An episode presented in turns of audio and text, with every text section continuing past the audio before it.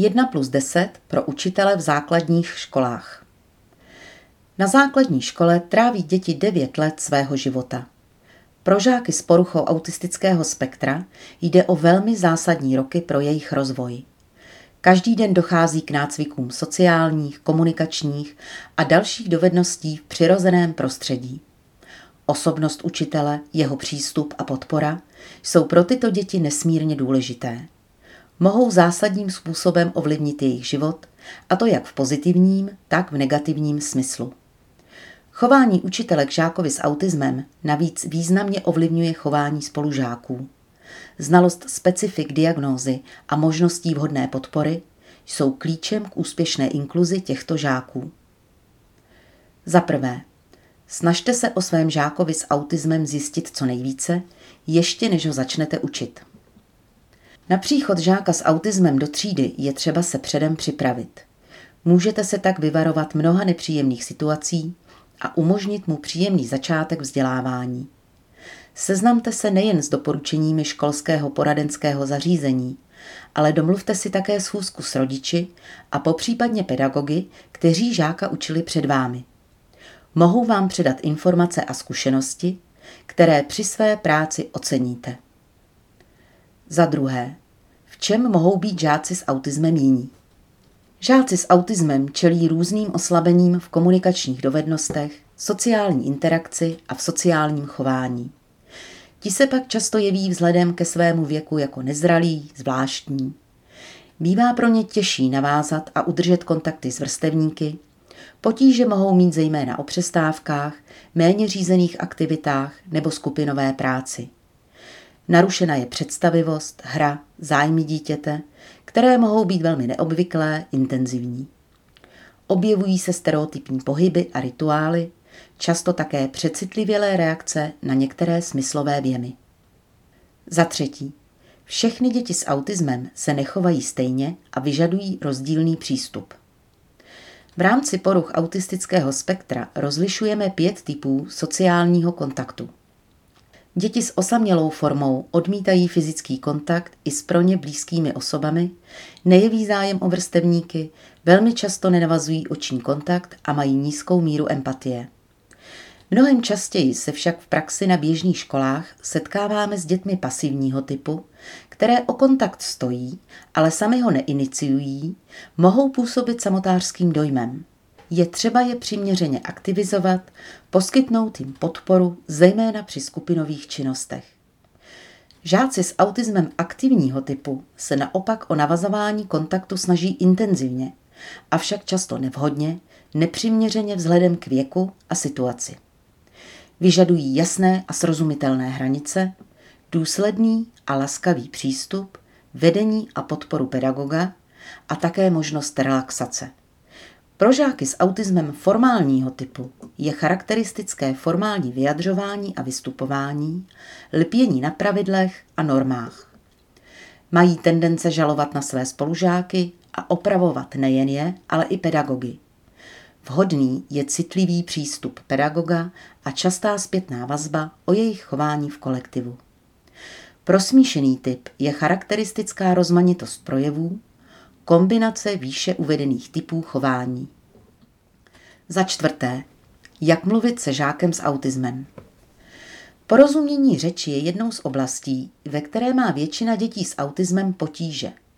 U řady dětí s autismem bývá slovní zásoba na nižší úrovni než u jejich vrstevníků.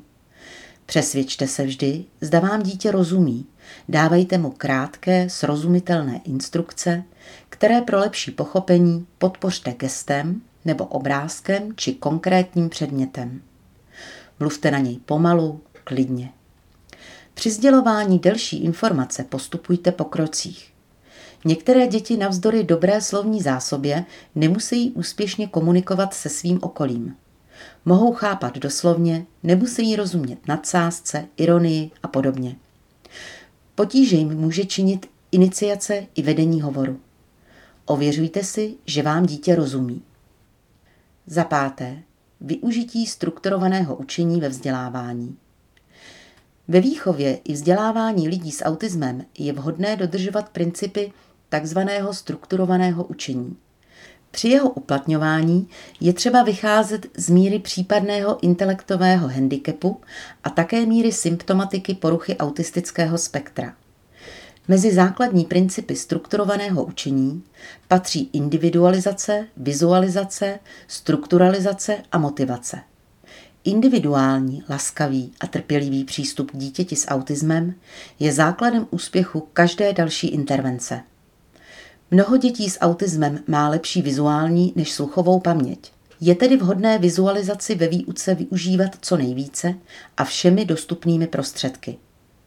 Strukturalizace prostoru, času i činností může mít rovněž velký vliv na adaptaci a dobrý průběh začlenění dětí, žáků i studentů s autismem do běžné třídy. Nadstandardní pozitivní motivace je u většiny dětí s autismem zcela nezbytná.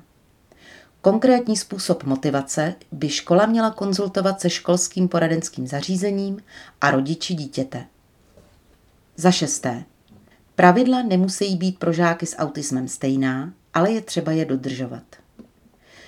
Žáci s autismem mají speciální vzdělávací potřeby, které se liší od potřeb ostatních spolužáků. Je tedy zcela v pořádku, že mají odlišné podmínky ke vzdělávání, například více času na vypracování testu, jinou formu zadání, v některých případech podporu asistenta pedagoga a podobně, a někdy i jiná pravidla. Stejně jako ostatní však potřebují jasně vymezené hranice a přístup, který jim zajistí srozumitelnost a předvídatelnost a přinese jim pocit bezpečí. Za sedmé, práce s kolektivem spolužáků. S kolektivem spolužáků dětí s autismem je nutné intenzivně pracovat.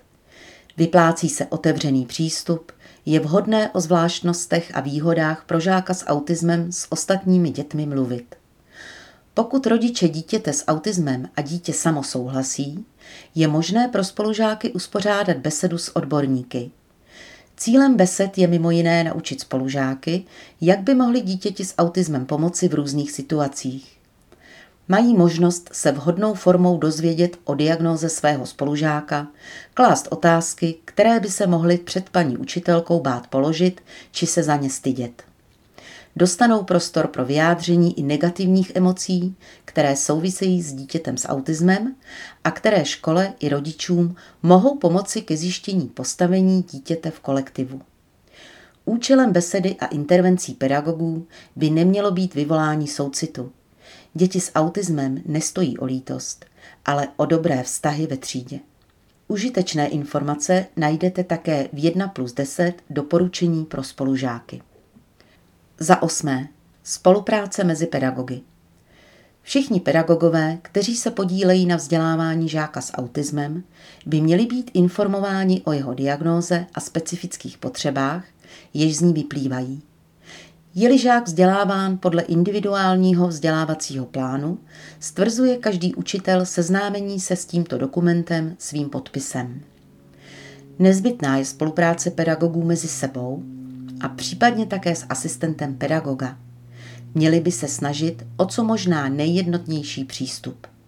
Pro děti s autismem je velmi matoucí, máli každý z učitelů nastavena pravidla výrazně odlišně. Vzájemně by se měli učitelé informovat o nestandardních situacích, nepřiměřených reakcích na konkrétní podněty a podobně. Ideálně formou do pro tento účel vytvořeného komunikačního sešitu. Za deváté, spolupráce s rodiči. Jako prostředek k předání informací mezi školou a domácím prostředím může skvěle fungovat další pomůcka, takzvaný komunikační deník, ať už v podobě elektronické či v podobě sešitu nebo diáře. Dobrá komunikace a obecně veškerá spolupráce s rodiči je u dětí s autismem nezbytná. Je dobré vědět, že některé děti s autismem se chovají výrazně jinak doma a jinak ve škole. Může to být matoucí a vyvolávat pochybnosti, ale jde o jeden z velmi častých projevů. Děti s autismem se často snaží chovat ve škole tak, jak se od nich očekává, což se některým skutečně daří. Mnohdy ale za cenu toho, že se u nich později doma objevuje problémové chování. Snažte se být otevřeni spolupráci s rodiči, respektujte jejich pohled na situaci a jejich názor. Za desáté. Další vzdělávání a podpora. Znalosti o poruchách autistického spektra se neustále vyvíjejí a průběžné doplňování si vzdělání v dané oblasti je nutné. Doporučujeme vzdělávat se v problematice autismu, i když už pedagog zkušenost s žákem s autismem v minulosti měl. Kromě kurzů vedených odborníky na problematiku poruch autistického spektra je vhodné zaměřit se rovněž na kurzy věnované osobnostnímu rozvoji a účastnit se supervize.